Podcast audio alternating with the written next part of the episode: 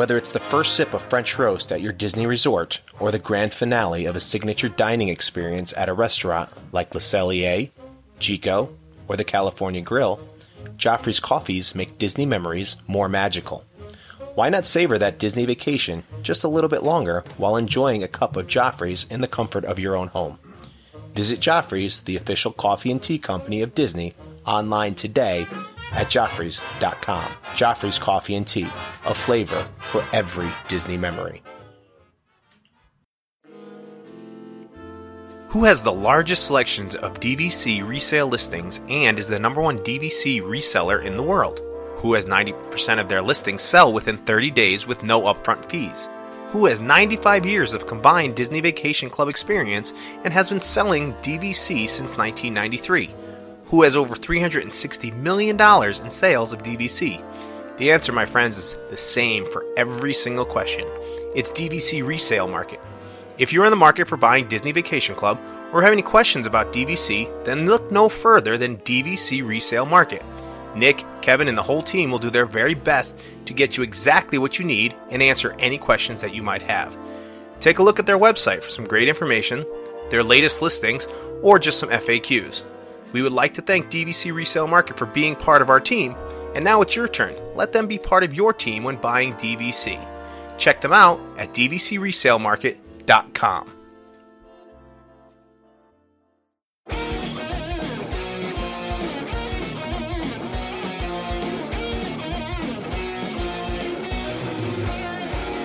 And now, from the Monsters, Inc. Laugh Floor, it's the Mickey Dudes Podcast. Here's your master of ceremonies, Wazowski. Hello, humans!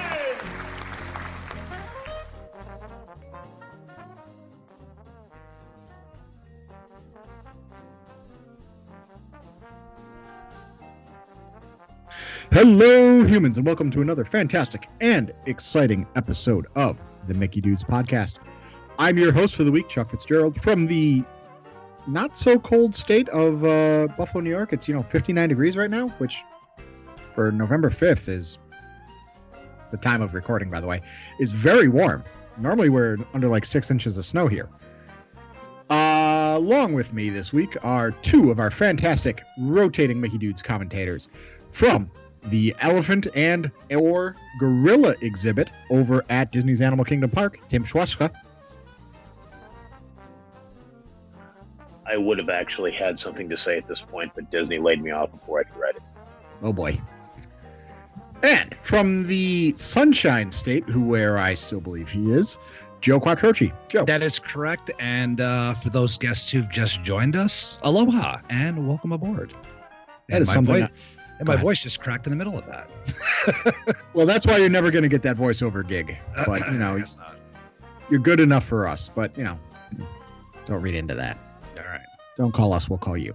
It was a Chamber of Commerce weather today. I will say that. I did take a half day, play a little golf with some of my neighbors, and it was 77 degrees and a nice breeze. I played like crap, but I enjoyed being outside and enjoying the weather. And I'm glad to see that. A lot of our friends up in the Midwest and the Rust Belt had some nice weather as well. So everybody's getting a little taste of a nice early, nice late fall. So, well, normally at this time I would be one day away from a taste of... Actually, no, I would probably be there right now from a nice late fall if I was allowed to travel to Florida up until, last week. But that's not the point. A little late to try to book a trip. In any case... Before we get going into our topic for tonight's show, we're going to talk about our sponsors, including a minor change to a sponsor, our good friends over at Wish Upon a Pastry. Joe, why don't you tell us about our friends at Wish Upon a Pastry? Yeah, they are our friends from the Garden State, and they've changed their name, so they are now Wish Upon a Pastry, so check them out. But you have to venture outside your comfort zone, all right? The rewards are worth it.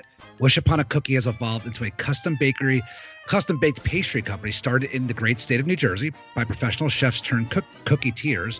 Their focus is to turn your magical pastry dreams into a reality. They offer so much more than a few colors, shapes, and sizes. Their creations are extensions of your inspiration. You can now visit them online at their new website, wishuponapastry.com, or on Instagram and Facebook at Wish Upon a Pastry. Let your imagination run wild when you wish upon a pastry. So new name, same great products, same great people. Seriously, like I follow them on Instagram and they just come up with so many cool designs, like realistic, like logos from teams and like different themes for different types of, you know, like right now we're going into Thanksgiving season and even Christmas. I mean, Christmas stuff is everywhere. They've all kinds of cool new designs out. So they do a really good job. I mean, and sometimes getting like a nice basket of like cookies or, you know, something that's like different is a cool gift. So, you know, send a box of cookies to a family member this year for Thanksgiving if you can't visit them because of all the everything going on with the world. So, check them out. Wishuponapastry.com. Same great people, just different name. We will also accept any cookies that you want to send us. Yes. Just gonna throw that out there. If anyone wants to send us cookies, we do have one special request. Some need to be banana flavored. Yes, I love banana, dude. And that's actually for you, Joe. Well, listen, if you send those to my house, my wife will not eat them. She does not like bananas, so still not for you. That was from Tim. Oh, all right. I mean, I know why, but I really do like bananas, though. So I know Tim's the gorilla, but still, I don't like bananas myself. By the way, Tim, my wife, I showed my wife the video of you squatting, and you know, she's like, "Oh my God." I was like, yeah, that's like, you know, that's Tim. That's the guy we sat at the bar with for a couple hours at Disney Springs. That's him lifting like 500 pounds, like, or whatever it was. I don't even know what it was, but you were squatting some serious weight. I was supposed to be competing in a strongman contest, but COVID was canceled. So I decided to go ahead and I just decided to max out and just do the events myself. So I was pretty happy with it because I ended up with a 715-pound squat, actually a 700-pound wagon wheel deadlift, and a 405-pound log press. So I was okay with that. Not bad for a 43-year-old fat kid who, you know, the closest thing to performance enhancing he takes is a full-size bag of fun-size Kit Kats. So now, if you eat the entire bag, is it still fun size or is it just sad? I mean, sad. But you know, the way I look at it is, I mean, 2020's already made us all sad. I might as well have all the accoutrements with it. Absolutely. And yeah, there's no reason not to. And Tim, I apologize for shorting you about 200 and something pounds on my estimate. So my apologies. You said short and I'm short and that's funny. So just out of curiosity, Tim, you could have squatted us all, right? At the same time? I mean, 715. Sure. I mean, divided by the three of us, I don't think all of us will add up to 715. No. I'm resting at a comfortable 272, so I'm pretty happy about that. And Joe weighs a solid 97 pounds soaking wet. I try. Well, I picked up a few pounds here and there from the COVID. You know what I'm saying? I've been doing a lot of grilling, a lot of drinking with my neighbors lately, so I got to drop a few pounds, but I'm not too bad yet. So I still fit my pants, which is good. So yeah, that's always the good rule of thumb. Do you still fit into your pants? That's right. All right, so that's enough pants talk. I'm sorry. No, go ahead. I hope it's a joke. I really do. Just even though Joe and like 24 of us, 24 people like him in a canoe, looks like a comb. I mean, be nice, okay? Valid, very valid. All right, so this week we are talking about some unfortunate news coming out of the Walt Disney Company over the last couple of weeks and almost a month ago at this point, and it does have something to do with COVID, but it is the news out of the Walt Disney Company that they are laying off and plan to eliminate 28,000 jobs in its parks division in California and Florida because of restrictions and costs from the pandemic. Obviously, as we sit here and record this, and probably as you listen to this, regardless of when you listen to it, Walt Disney World is opened. however, still operating at a reduced capacity of, I believe, about 25%. And the Disneyland park out in California is still closed, along with California Adventure, which is obviously taking a huge hit on the business as a whole. This isn't really going to try to be a political discussion, though it may come up. And if that's not your cup of tea, that's okay. We'll catch you next week. But we're going to try to put a little bit better of a spin on this, and we are going to address the layoffs. I mean, we can't ignore it any longer, and a lot of that is because it's affecting the entertainment that Disney World has become synonymous with. Off the top of my head, I can think of layoffs that have affected the Festival of the Lion King, Finding Nemo the Musical, Monsters, Inc. Laugh Floor, Turtle Talk with Crush, Yeehaw Bob, Hoop-de-doo Review, and is there anything else that I'm missing? Grand Floridian Society Orchestra. Grand Floridian Society Orchestra, the Main Street Citizens, and the Streetmosphere characters, Citizens of Hollywood? Is that correct? No, you're correct on that. Yes. So all of these are tremendous losses and really separate the company, the Walt Disney Company and Walt Disney World, from Six Flags. And I think we would be much remiss if we didn't address this and let those cast members know that they are the reason a lot of times that people keep coming back year after year. I mean, Slinky Dog Dash is a fun ride, but where are you going to be able to go to a hotel and hear, an orchestra play from the balcony? True. So this isn't really a form show. I do want to address, obviously the layoffs. I'm going to get your guys' opinion on that in just a second.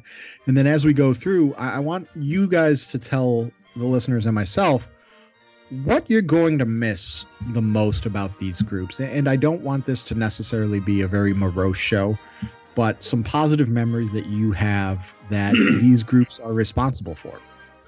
Okay, any questions for this week? No, sir. I think we're good. Perfect. So, Tim, I'm going to start with you. Which let's hear your opinions on the news of the layoffs, along with let's start with who do you think is going to most impact your enjoyment of the Disney World by not being there?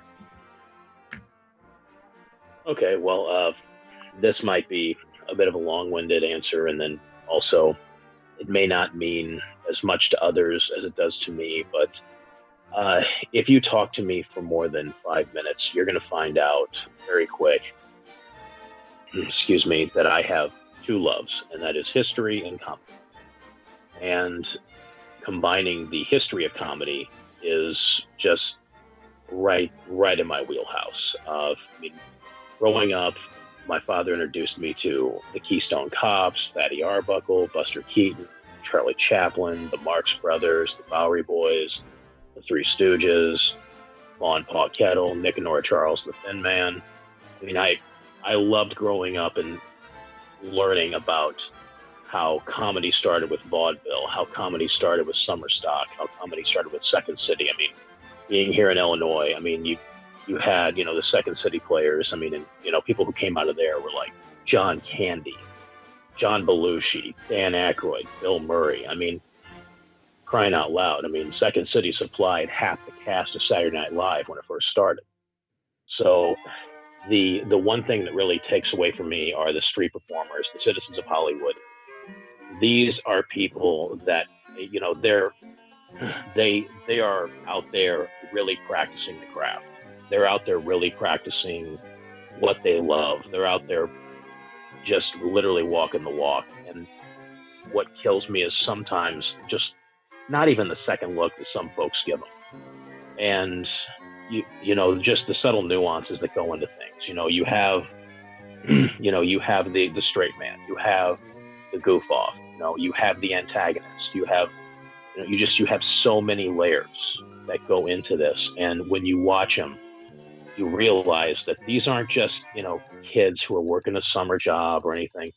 These are people who took drama classes. These are people who took acting classes. These are people who came from legitimate programs all over the country, sometimes all over the world, and they've studied this craft and they've honed it and they know it well. And they're, you know, yes, they enjoy their job there. Most of them are looking to move on and go to other places as well. And just the absolute concentration of talent that you get out of some of these people and the sheer enjoyment. If you just stop and just, you know, stop and smell the proverbial roses and really watch these people, watch what they do, listen to them, and just observe.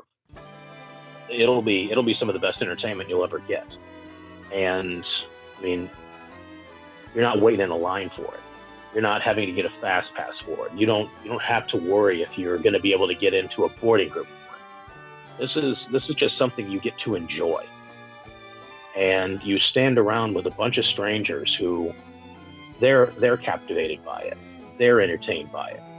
And especially when you're able to maybe talk to some of the street performers and just tell them, you know, how much you do appreciate it and you do get what they're doing.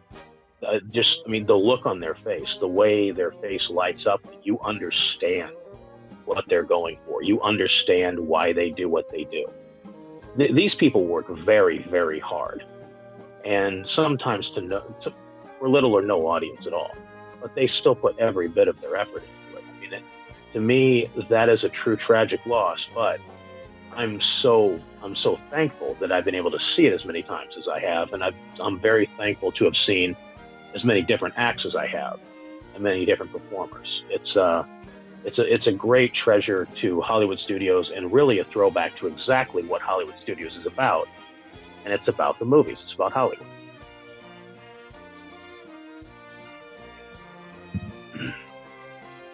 I don't think I could have said that any better myself. It is the commonality of people stopping their rush to rides, their rush to attractions, and just enjoying a skill set that a group has that I think is really going to be missed from the parks. Joe, what are your thoughts on Tim's thoughts? So I'm gonna elaborate a little bit more on what Tim said, but I'm going to start first before I forget this. The first one is I'm going to talk about is the Grand Floridian Society Orchestra. The writing's been on the wall for a while, ever since they put in Enchanted Rose, they started moving them around and this and that, and you hear rumors, and you know, it's one of those things like Tim said where, you know, people experience it. And I'll never forget the first time that I brought my mother-in-law to the Grand Floridian for dinner, and she's never been to Disney World before, and we get off the monorail and we walk up because we were at the Polynesian for drinks beforehand. We took the monorail over, and it's a couple of years ago, like 2016, and we walk in, and just the smell of the lobby and the ambiance and the elegance of the lobby, and then the orchestra's playing, and she's like, "Oh my goodness!" And she's like, and we went and we sat downstairs and we sat in the lobby and we looked up and we watched the orchestra play. For a good 30, 35 minutes, got our glass of wine, relaxed. Just that background ambiance, that experience of that. I mean, listen, I've been blessed. I've stayed at some really nice hotels. I've stayed at, you know, the Ritzes and Four Seasons, stuff like that. And just the fact that, like, you know, at a Disney World theme park where kids go, but you walk into this elegant hotel and it's a beautiful orchestra playing, and they've been together forever. They've been together since like day one of that resort opening. You know, a few members, I'm sure, have come and gone here and there, but that group has been together. I mean, that you can't replace that. That, you know what I'm saying? Like, that just, it added to that lobby. It was almost something I could, like, show off to her, but, like, check this out. Look how awesome this is. And that's gone now. The second thing where I wanted to elaborate on what Tim said is, you know, the Streetmosphere, Citizens of Main Street, all of those street acts, it's the same as the Grand Floridian Society Orchestra. And it's when you bring somebody to Disney World for the first time and you see those acts going on and you stop and you watch and they catch your eye and they start busting your chops and they start busting your friend's chops and they start laughing. It's not like being at a Cedar Point or a Six Flags or a Kings Mountain or whatever, you know, a Knott's Berry Farm. Maybe Knott's Berry has that kind of stuff. I'm not sure. Never been there yet. But, you know, it adds to that ambiance that you're not going to get anymore. And yeah, like I completely understand with Tim, like these people, this is their craft. This is what they do. This is what they've trained for, you know, but just without even getting that deep into it, just on the surface, it makes the whole, listen, it's a theme park. We're all in this podcast because it's a special place. We don't talk about, we don't have a podcast about carnivals. We don't have a podcast about the Jersey Shore boardwalk. You know, we have a podcast about Walt Disney World and all the experiences that we experience there. And those small street performers add to it. I mean, most of the people that are listening to this podcast are Disney junkies like ourselves. And they all catch themselves watching old retro videos. I know I have a whole stack of old VHSs. When I was a kid, I used to send away for them all the time. You know, anytime a new vacation planning video came out, I would send away for it. And if you watch any of those old videos, even, you know, from videos from like the 70s through the 90s, you know, through the Eisner era, they're always showing all of these performers. That's what they're highlighting, all the experiences and the laughs and the families having laughs at all of these performers. That's what they're showing. And it's not going to be there anymore. And it's really a shame. I know we're going to get more into the dollars and cents and all that stuff later on, but you know, that's what I'm going to kind of miss, because now, for example, you walk down, you know, Hollywood Boulevard, and it's just Hollywood Boulevard. I mean, you hear the little bell of like the street sign changing, but that's about it. I mean, and it's no different than being in Africa at Animal Kingdom, and you hear like the what was that band called that everybody loved? They were really good. Baradika. Yeah, thank you. I'm not going to even try to butcher that, but even them being in the background. I mean, okay, how about this? One last thing. Does everybody remember? I remember this as a kid. Used to go to Pirates of the Caribbean and Caribbean Square, and they used to have the steel drum band. The steel drum band was there, and that was absolutely amazing. And they cut it, yes. And it's been gone since. Do you remember that? That was awesome. Yes, I do. Vaguely for me. Okay, I mean, just Google it. They were amazing. It was like a steel drum band from the Caribbean that made that area. Now it's just like you walk through. I mean, so all those little things just add up to a bigger, just, you know, it's, I don't know if I don't want to jump ahead, Chuck, but it's becoming hollow. It really is. And go ahead. And listen, I know there's people behind this and livelihoods and families. I get that, but on the surface with the experience, it's becoming hollow and it's not there anymore. You're 100% right. A lot of this is atmosphere. A lot of what we've talked about so far is atmosphere based entertainment. So you generally didn't go to the Grand Floridian just to listen to the orchestra. For your last point of reference, you did not go to Pirates Plaza for the steel drum band. It just added something for it being there. Same with the Main Street Citizens, same with the Citizens of Hollywood. So maybe that's how we take on this first section, is the addition of these groups' existence, and then we'll go into the destination groups. So for me,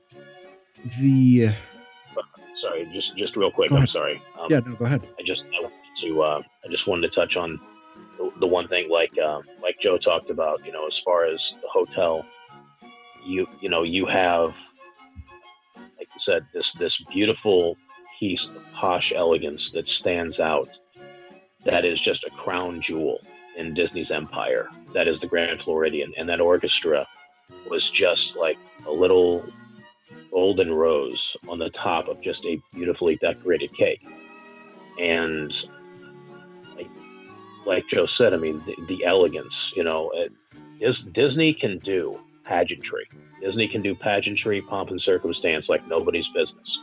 All you have to do is watch one of their productions. And Walt knew the importance of music, which is why he hired, you know, a team of brothers who, you know, raked in more Oscars and Grammys than anyone could have ever imagined. And then when they retired, they found Alan Menken and Tim Rice. I mean, it's those things are important. I agree, it's atmosphere. I definitely understand, but these things are definitely important. The one thing, the core values that Walt always had, he always had great comic relief in his movies, in his TV shows, in his animation, and he had great music. And to me, that is a quintessential part of Walt Disney World, and it's a quintessential part of Disneyana, because those are some of the core values that Walt really treasured and really put into a lot of his daily work. And you're 100% right. So I'm going to take this in a little bit of a different direction and not go with the music based, but I'm going to go kind of where you went, Tim. And the Main Street Citizens, them being cut, I think, is a really big loss for the park as a whole and anyone that experiences Main Street USA. Now, one of the things that we're kind of glossing over here, because it's a frontline cast member, but not a frontline cast member that you really think about until they're not there, are the PhotoPass photographers that have recently been laid off. But the Main Street Citizens are a tremendous part of the atmosphere and the experience of walking down a Main Street USA, where you would run into the mayor, you would run into the fire chief, and now you're just running into the sweaty guy from some place. I whatever answer I give is going to be political. So someplace from Canada. How about that? Canadians. And I really think that's a tremendous loss. I mean, the interactions that people would have with those characters, and myself included, were some of the better interactions that, you know, aren't necessarily Disney character based. They're just people. So I think that's a tremendous loss for the Walt Disney Company, and probably one of the things that I'm going to miss most about walking down the middle of Main Street USA and just not having that anymore. What are your guys' thoughts? Well, first of all, you know, the one thing you're kind of implying, and this is the sad part, is that like so we're still going through this whole thing, right? And I'm saying like, how long it's going to go, we don't know. You know what I'm saying? We're not going to go down that road. However, you're already talking about like this is never coming back again, and that's the sad part. Everybody knows there's no hope. Well, so that's a very valid point. That's the sad part. It's like we're all fans. We know how this company is, and we know once things are cut, like the fact that I can only think of maybe one instance where something was cut and it came back, and it was Figment. When they took Figment out and people kind of whoa. You cannot compare today's Figment to yesterday. To the Figment of yesterday. But my point being is that like something that was cut out of the parks and they brought it back. Now, not in the same incarnation, but the fact that all these programs are and all these cast members are being cut, you know, we know that it's not going to come back. It's no different than the Steel Drummers from back in the day. You know, it's no different than we have a podcast, I don't know, that Canadian band everybody loved. Off Kilter. You know what I'm saying? Like, they were amazing, like, and they're not coming back. So like the fact that like we already know that this stuff is not coming back and we're already talking about it in the past, it just happened. That's kind of sad. And the one thing is, and this is in general for Walt Disney World, it is a giant wheel. And once the wheel stops, it is really hard to get it spinning again. And it's barely moving right now. And obviously we're seeing the effects of the wheel not moving. So for us to, even if you got a leader in there that wanted to bring this stuff back, it's going to be years until this happens because the wheel takes so long to get people rehired. Because you know what? We feel all these frontline cast members that were PhotoPass, actors, whoever it is, right, that's lost their jobs. They may move and go somewhere else. They may go work for a different company. They may go do another line of work. It's not like they're like sitting around forever waiting for Disney to rehire them. You know what I'm saying? Exactly. So like, they can't. They are people at the end of the day. They are people at the end of the day. And for an example, right, the most popular show in Walt Disney World, Festival of the Lion King. My mom loves that show. Like that, she would. All of her friends have been and never been to this. She would bring, oh, come see Festival. Broadway production. I mean, like it's fantastic. Those actors and performers were amazing. I almost swear there. Sorry, Chuck. You know, were absolutely amazing. For you to replace all of those people, it's not going to happen overnight. You know what I'm saying? Like those were special people. And it's not just those people. It's the people, the PhotoPass photographer. I mean, think about it. A PhotoPass photographer. Somebody just takes pictures. and has a smile on her face and is like making your day. You know what I'm saying? Like, and like, do this and do that, do a pose here. Like, they're just taking photos and they do it and they bring 100% when they do it. It's hard to find people like that. You know what I'm saying? Like, it's a special kind of person to work at Disney, a special kind of person to like take a mundane job and make it special. You know what I'm saying? So like, that's the sad part. And Tim, I don't want to take up too much time, but it's just the way we're speaking in the past, we know it's not going to come back, or if it does, it's going to be a really long time. And it's really sad. You know, it's really sad, not only for our experiences in the park, but also for these people. You know, I mean, it's, you know, they're behind the name tag. They're people that go home at the end of the night, just like you and I do. So.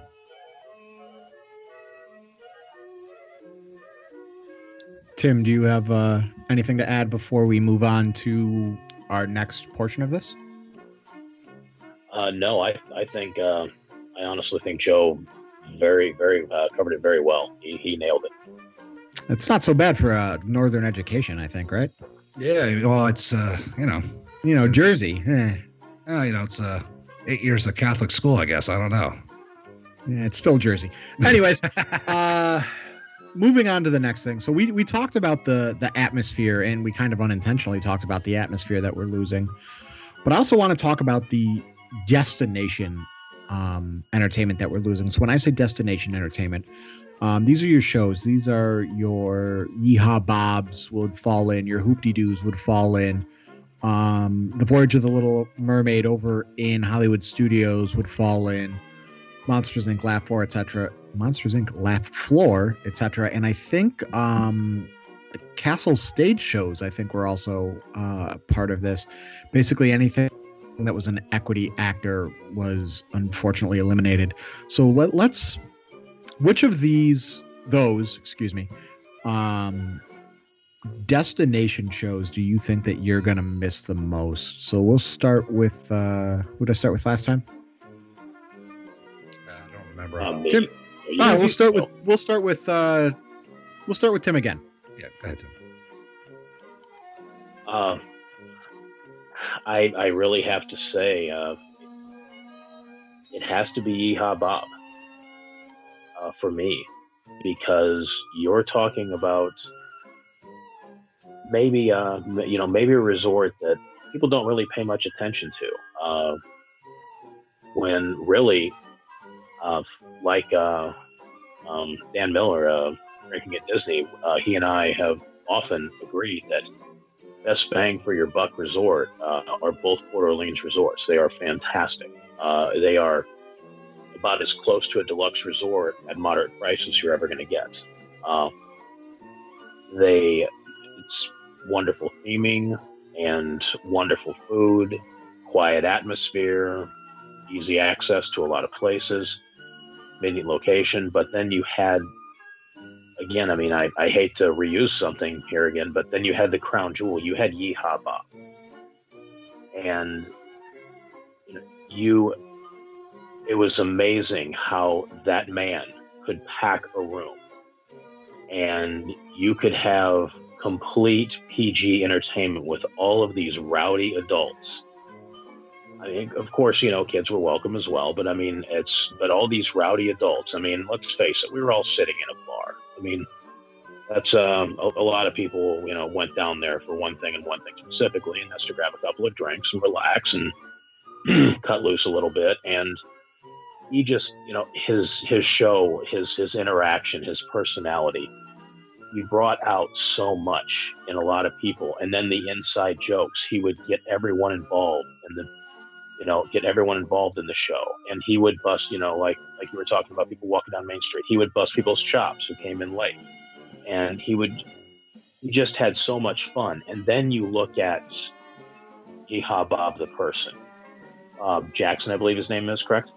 Yes, Bob Jackson.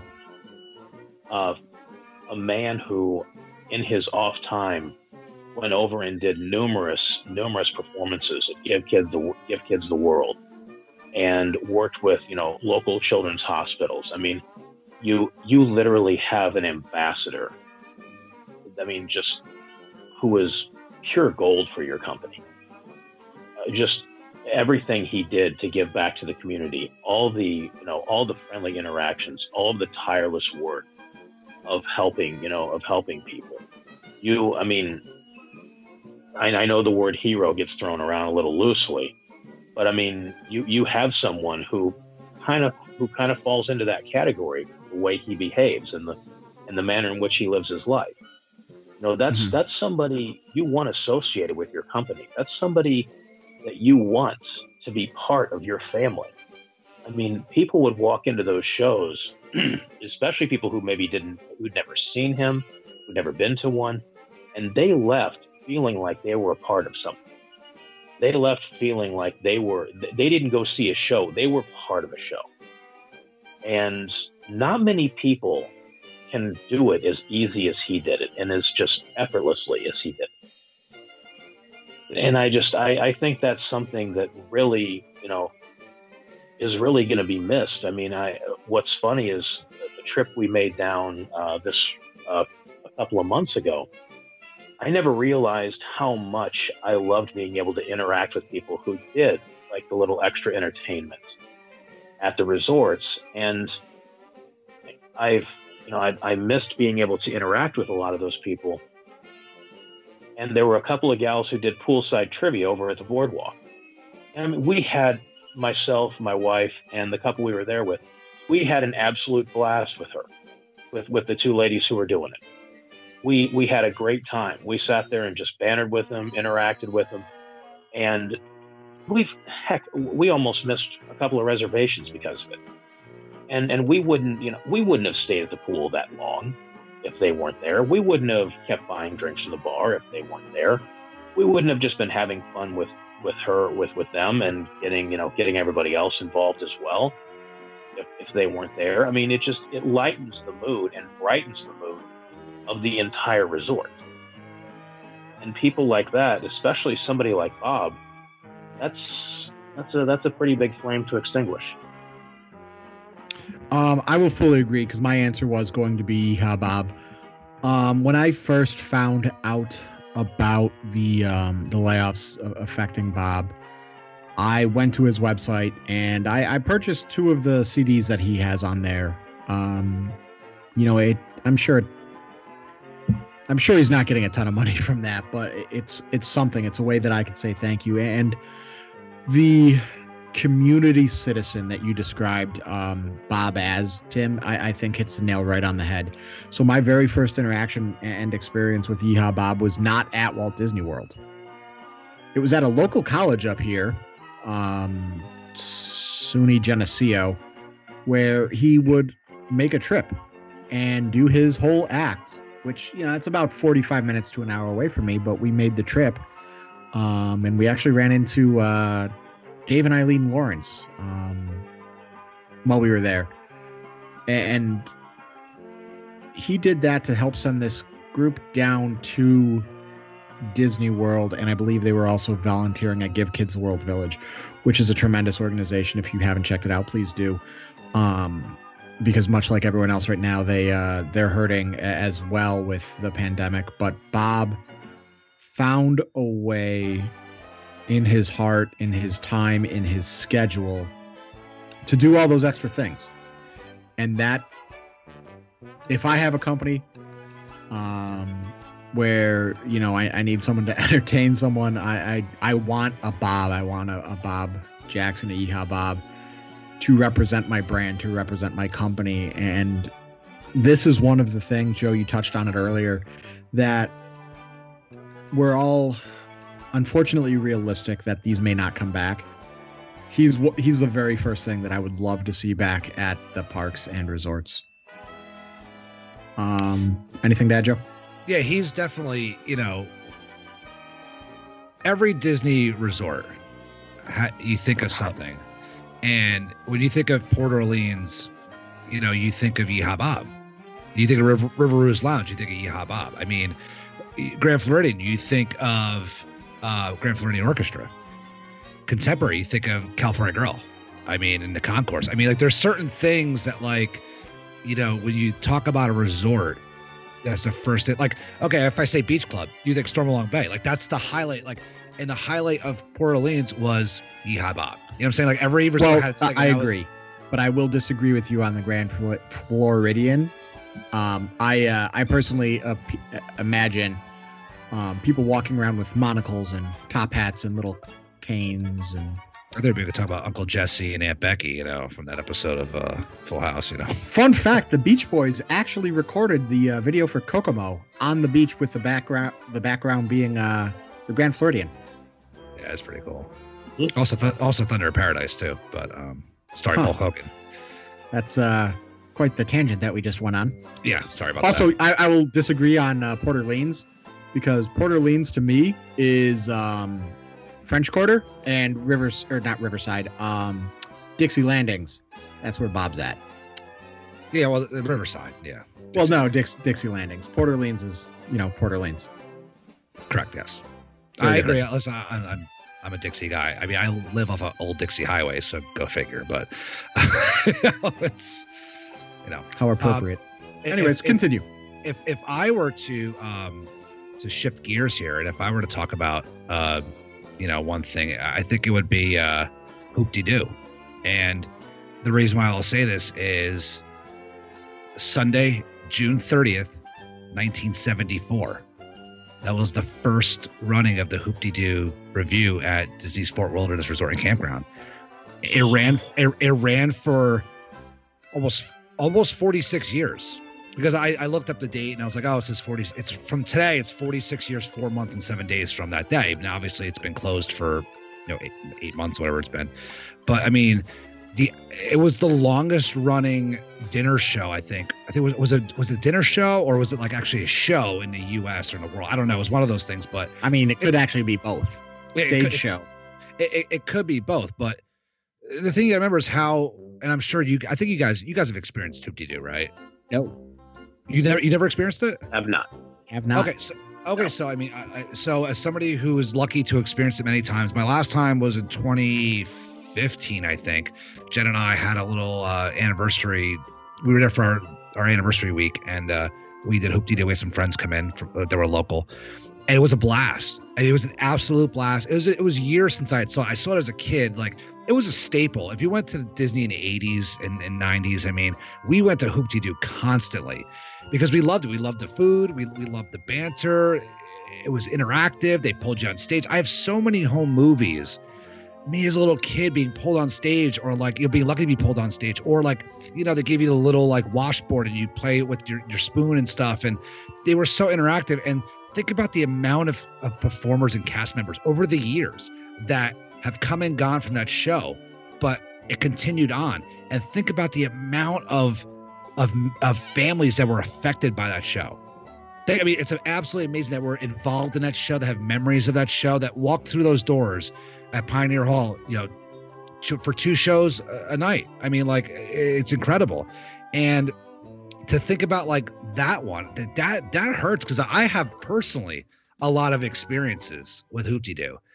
And it's just really sucks that it's gone, because, you know, it's one of those shows. I believe it's touched so many, like Tim said with Yeehaw Bob, like people went down there for, you know, let's go for a nightcap. Let's go see Yeehaw Bob. We love him. You know, like, you know, Chuck, you've seen him at SUNY at Geneseo, you know, for a lot of Disney fans, Fort Wilderness, like Hoop-de-doo. I mean, it's like.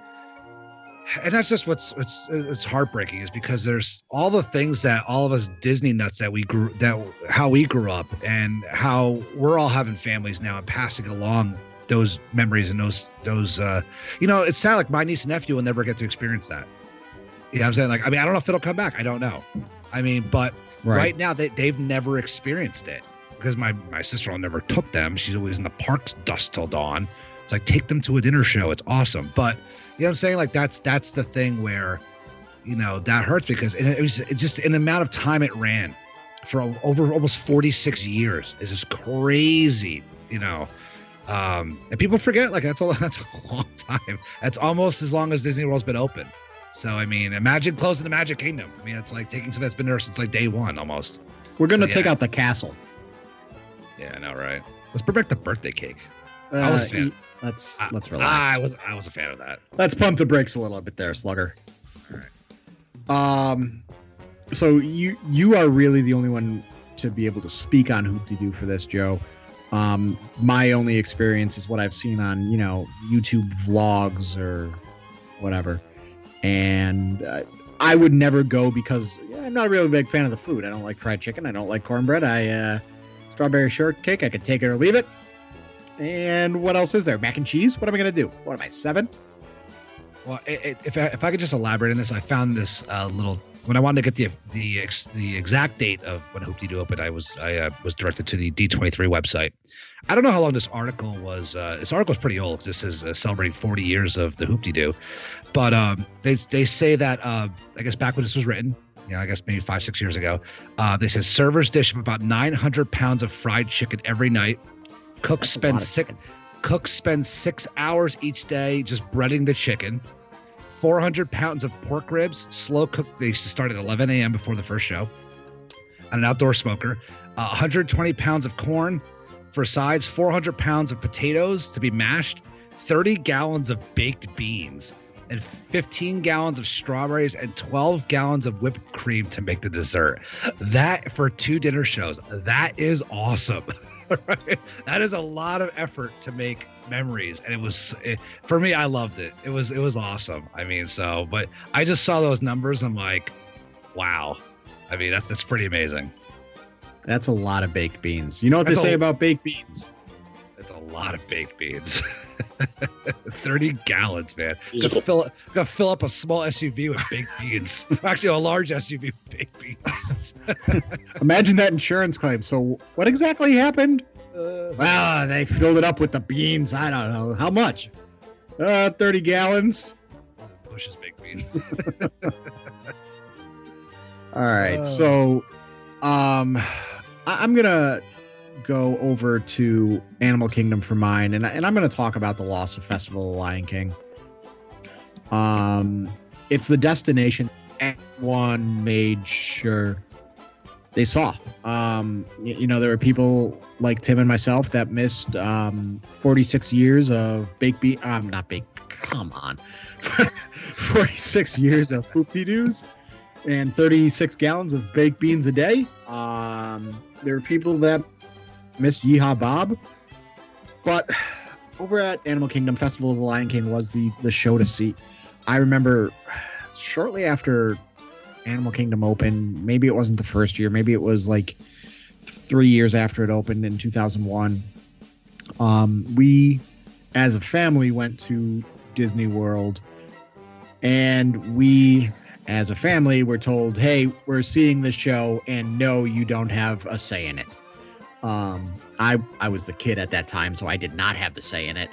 But as I got older and as I saw it as I was an adult-ish, I appreciated it that much more. It is one of the best theatrical performances that exists in Walt Disney World, if not the grander, broader spectrum of theatrical performances.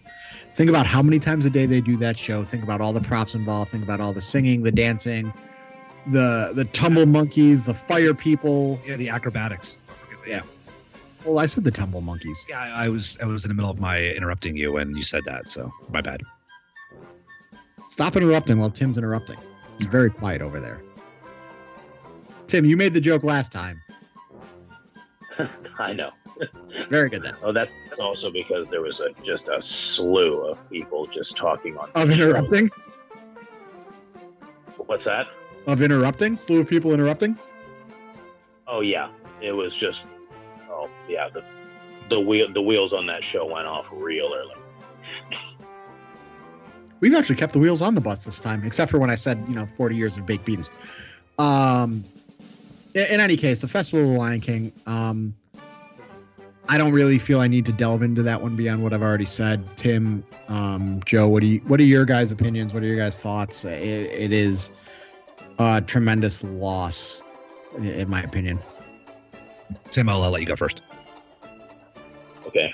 Well, first, this is my daily show reminder that don't forget that we do have Annie on the show, and she is an extreme soup bigot. So I don't want anyone to forget that.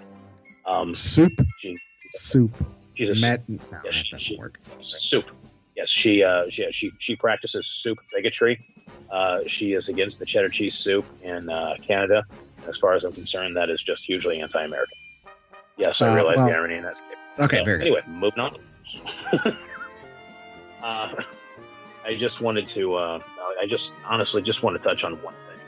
That is, you know, as far as talking about the destination, as far as that is the show that everybody went to go see. And also just kind of feeding off of what Joe said too, the quality of the performers, the quality of the show.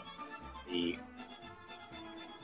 you anywhere else in the United States, well, anywhere else in the world, you have to pay a separate fee to see something like that. You have to, I mean, that kind of a ticket is going to go for anywhere from $60 to $150, depending on where you are. That is a very high quality show. You have extremely gifted, extremely talented performers, just amazing choreography, so many moving parts that just, it just moves so fluid. It's just so fluidly. And I mean, again, this is a show that's been going on for quite some time, and you still have people just, you know, just busting the sides of that building, cramming themselves in. It's I mean, it is a tremendous loss. And, you know, like Joe said, people like that, at the end of the day, they are people, and extremely talented people at that. They're going to go somewhere. You know, they'll have to go somewhere else. They can't just stay around and wait forever. And people that talented, people that gifted, they're going to get scooped up. Yeah, I just want to further expand on this, that my mother has no idea that show had the performers laid off. Like, my parents did not renew their annual passes. They got like the silver ones, whatever. They were blacked out in the summertime, so they didn't go a ton because they live in South Florida. However, that's like the one thing my mother like would always talk about is Festival of the Lion King, and she has no clue. And I won't tell her because I don't want to break her heart right now.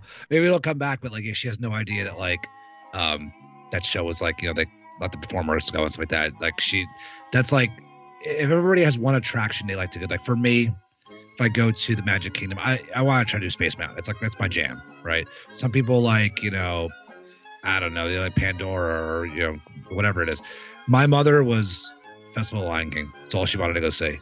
And the fact that it's not there, and I'm sure there's a lot of other people like my mother out there that's like was their favorite show. So, and listen, it's all part of the reality of what's going on right now.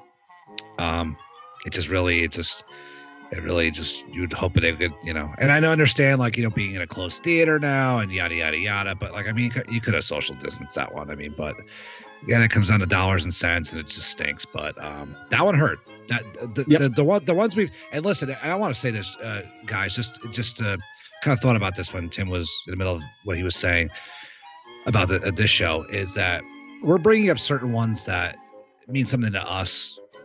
However, if we don't mention a specific group of people or a specific show, like, you know, we haven't really talked about like Laugh Floor or anything like that, you know, doesn't mean that those people losing their jobs or those positions or shows being cut don't mean, you know what I'm saying, that doesn't mean anything, because they do. Everybody does, because Disney is something to everybody. It's something different to everybody.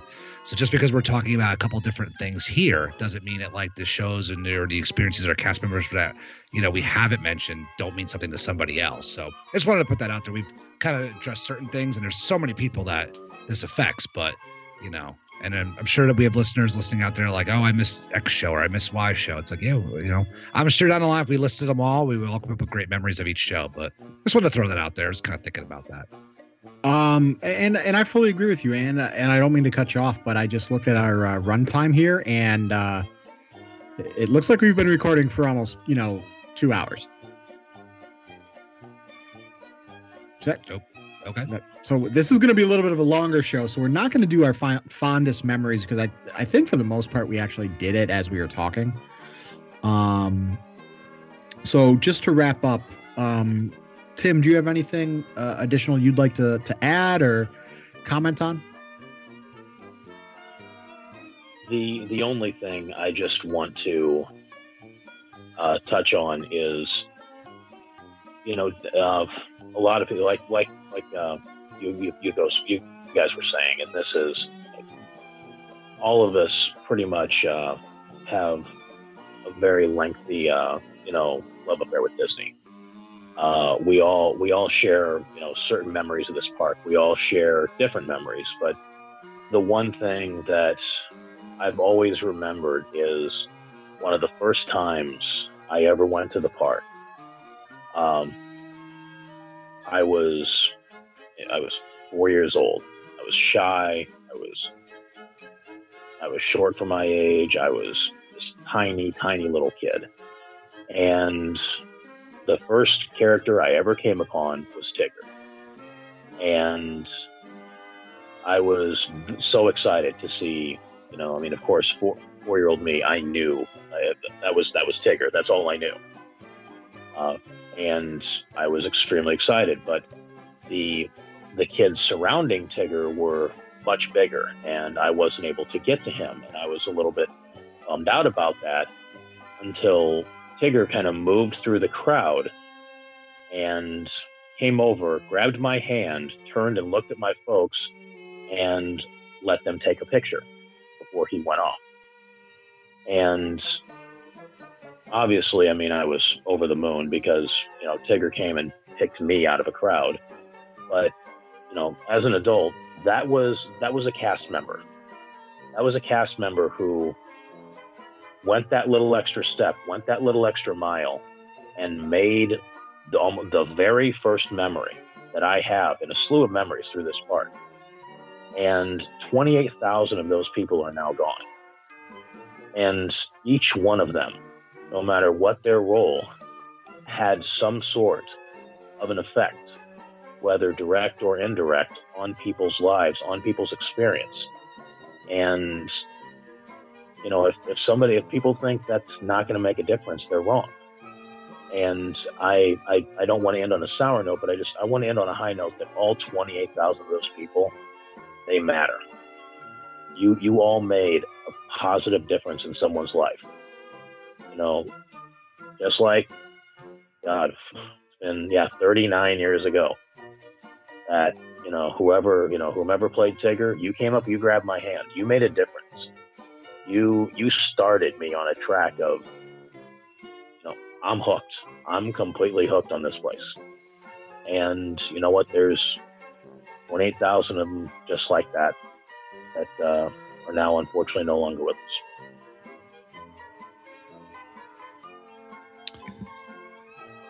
us. I have nothing to add to that, Joe. Well said. The one thing I will say is, just to close out, I'm going to bring a little dose of reality here. Is not that what we haven't been talking about is reality, but right now it stinks. It does. The experience is not great. I understand, that Disney has certain protocols they have to follow. We're lucky we have what we have. California doesn't have anything. They're shutting down Paris, so we're lucky we still got something here in the U.S.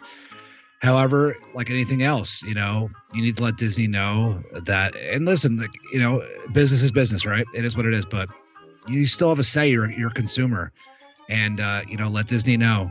Let them know by your wallet or by social media that you don't like some of these cuts and you like these shows, and these cast members do make a difference. And it may not make any difference in the short term. Maybe it will, maybe it won't. But, you at least got to try, and. That's all you could do. That's why we do this show here. We put our opinions out there. We hope Disney listens. They'll just let them know. Let them know that, the experience isn't what it is. And, you like these shows, you like these experiences, and that's all you can really do. And just, and I know there's other things out there where people are supporting the cast members. And if you could do that, that's great. But in regards to the experiences in the park, though, let them know. Let them know how much these cast members really do mean, these positions do mean. And hopefully, hopefully we turn the corner sooner rather than later, and things will start to come back. And hopefully Disneyland will open up, and the other parks will open up, and revenue will start coming in, and things will start flowing again. And we can maybe get some of these people back, and they can continue to make memories for people like myself and our families and future generations down the line. You know what I'm saying? So that's all I'm kind of saying about that is just let your voices be heard. Especially, in this time of year with voting and all stuff, let your voices be heard. Let Disney know that you love these cast members and you love these experiences. I fully agree with you as well. Disney is a business, and the dollar The dollar creates a lot of good and bad when it comes to the ability to speak with your wallet. And this is one of the things that I think you need to do that with. So to all of the 28,000 cast members, whether it be in an entertainment role, which is what we kind of focused on tonight, or whether it be a behind the scenes role in, you know, Disney Imagineering. I think I speak for all of the group, even those of us who are not here. And I say thank you for however many years we've all experienced your positivity and talents that you've brought to us as a cast member. So, with that being said, we are going to wrap up tonight. We'll start with where you could find us on the interwebs. We'll start with you, Tim. You can find me on Twitter at plain_Tim, and you can find me on Facebook at Timotheus T. Firefly. Now, I don't understand that reference. Yeah, I don't either. Well, again, this one shoots back to, you know, when I was talking about my love of comedy. Groucho Marx played a very inept, bungling president of a state called Fredonia in a movie called Duck Soup, and his name was Rufus T. Firefly. One of my favorite characters in comedy of all time, and one of my favorite roles Groucho Marx ever did.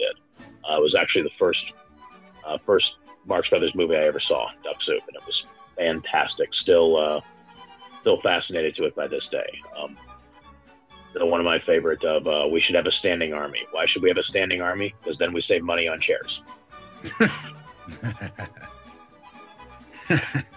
All right, that's fantastic. So thank you for the explanation. Would you like to address Annie's hatred of soup again? Just asking. No. I think she, you know, she knows. She knows what she did. She knows what she did. That's why she's not here. She lives in Cincinnati, surrounded by millions and millions of people of German heritage, and she dislikes Bavarian cheddar cheese soup. Do you know what they do in Cincinnati to spaghetti? They put chili on it. Yeah, it's not good. Well, I mean, come on, and you got to do something. They got the Bengals. Yeah, that's fair. And the only thing that got out of Cincinnati was WKRP in Cincinnati. All right. I swear to God, I thought turkeys could fly. Yeah. That's why they deserve such a great brewery like Rheingeist. I mean, they need to drink a lot and do a lot. You know what? I was in Sandusky 2-3 months ago, and I was looking for anything Rheingeist that I could find, and I found only some hard cider. Because they also make Cidergeist, right? Is that correct? Mm-hmm. Yeah. And we discussed this before the show. I'm personally a cider fan myself, and I found I was unable to find what I was looking for. I found Blake Cider Company that was made with pears, not bears. Bear paw, grizzly pear. It was grizzly pear cider. Yeah, grizzly pear cider. It was made with pears, not bears. I was a little disappointed. I wanted the bear, not pear one. Not the point. But yeah, I could not find it for the life of me when I was in Sandusky 3 months ago.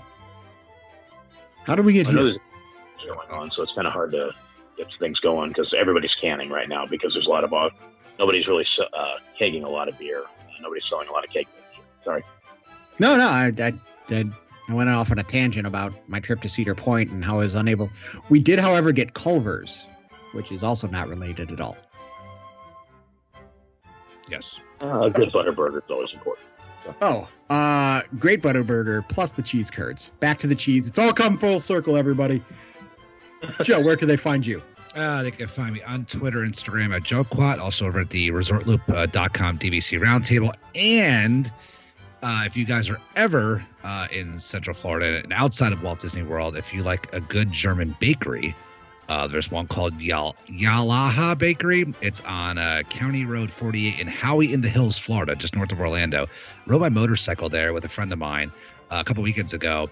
Awesome bakery, like legitimate, like German pastries, all kinds of German beer. You could sit outside. They had an old school, like German band, like all these old people, like dressed up like you saw them like in like Chevy Chase in the National Lampoon's European Vacation. He had the outfit on when he went to Oktoberfest. Awesome, dude. It was so cool.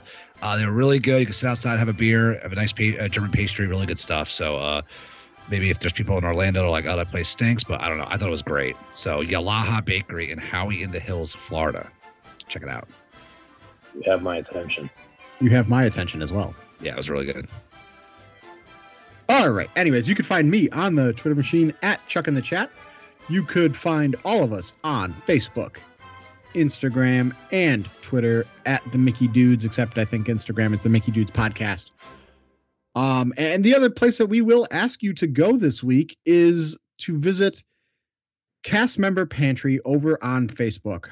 You can make a donation to the Out of Work cast members, and Cast Member Pantry provides basic necessities for the cast members that have been laid off. There's a lot of information over there on how to contact them, how to make donations. They also have an Amazon wish list set up and a Venmo. So I will refer all of that over to Cast Member Pantry on Facebook. So that brings us to an end this week. Thank you all for joining us. Take some time to thank the cast members that are there, and then let us know on Instagram, Twitter. You could email us, but we're really, really bad at checking email, and myself is included on this. To the three people that emailed us back 2 years ago, sorry, we just opened them last week. That's amazing. That's not a joke. I mean, it is, but it's not. Listen, were they questions, or like were people yelling at us, or what? Oh, no one was yelling at us. It was all generally positive with some show topic ideas. We just forgot to look at the email.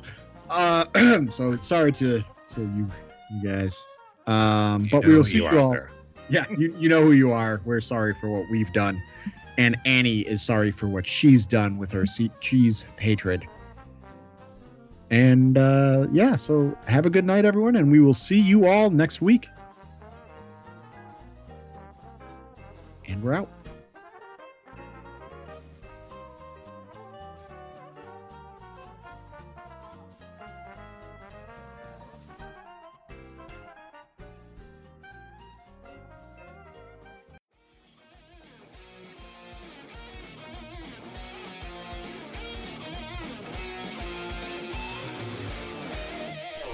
Just listen to another exciting episode of the Mickey Dudes Podcast. You can find the Mickey Dudes on Facebook at the Mickey Dudes Podcast and on Twitter at the Mickey Dudes. If you enjoyed our podcast, please share the love on Stitcher or iTunes. Thank you for tuning in, and we'll see you again real soon.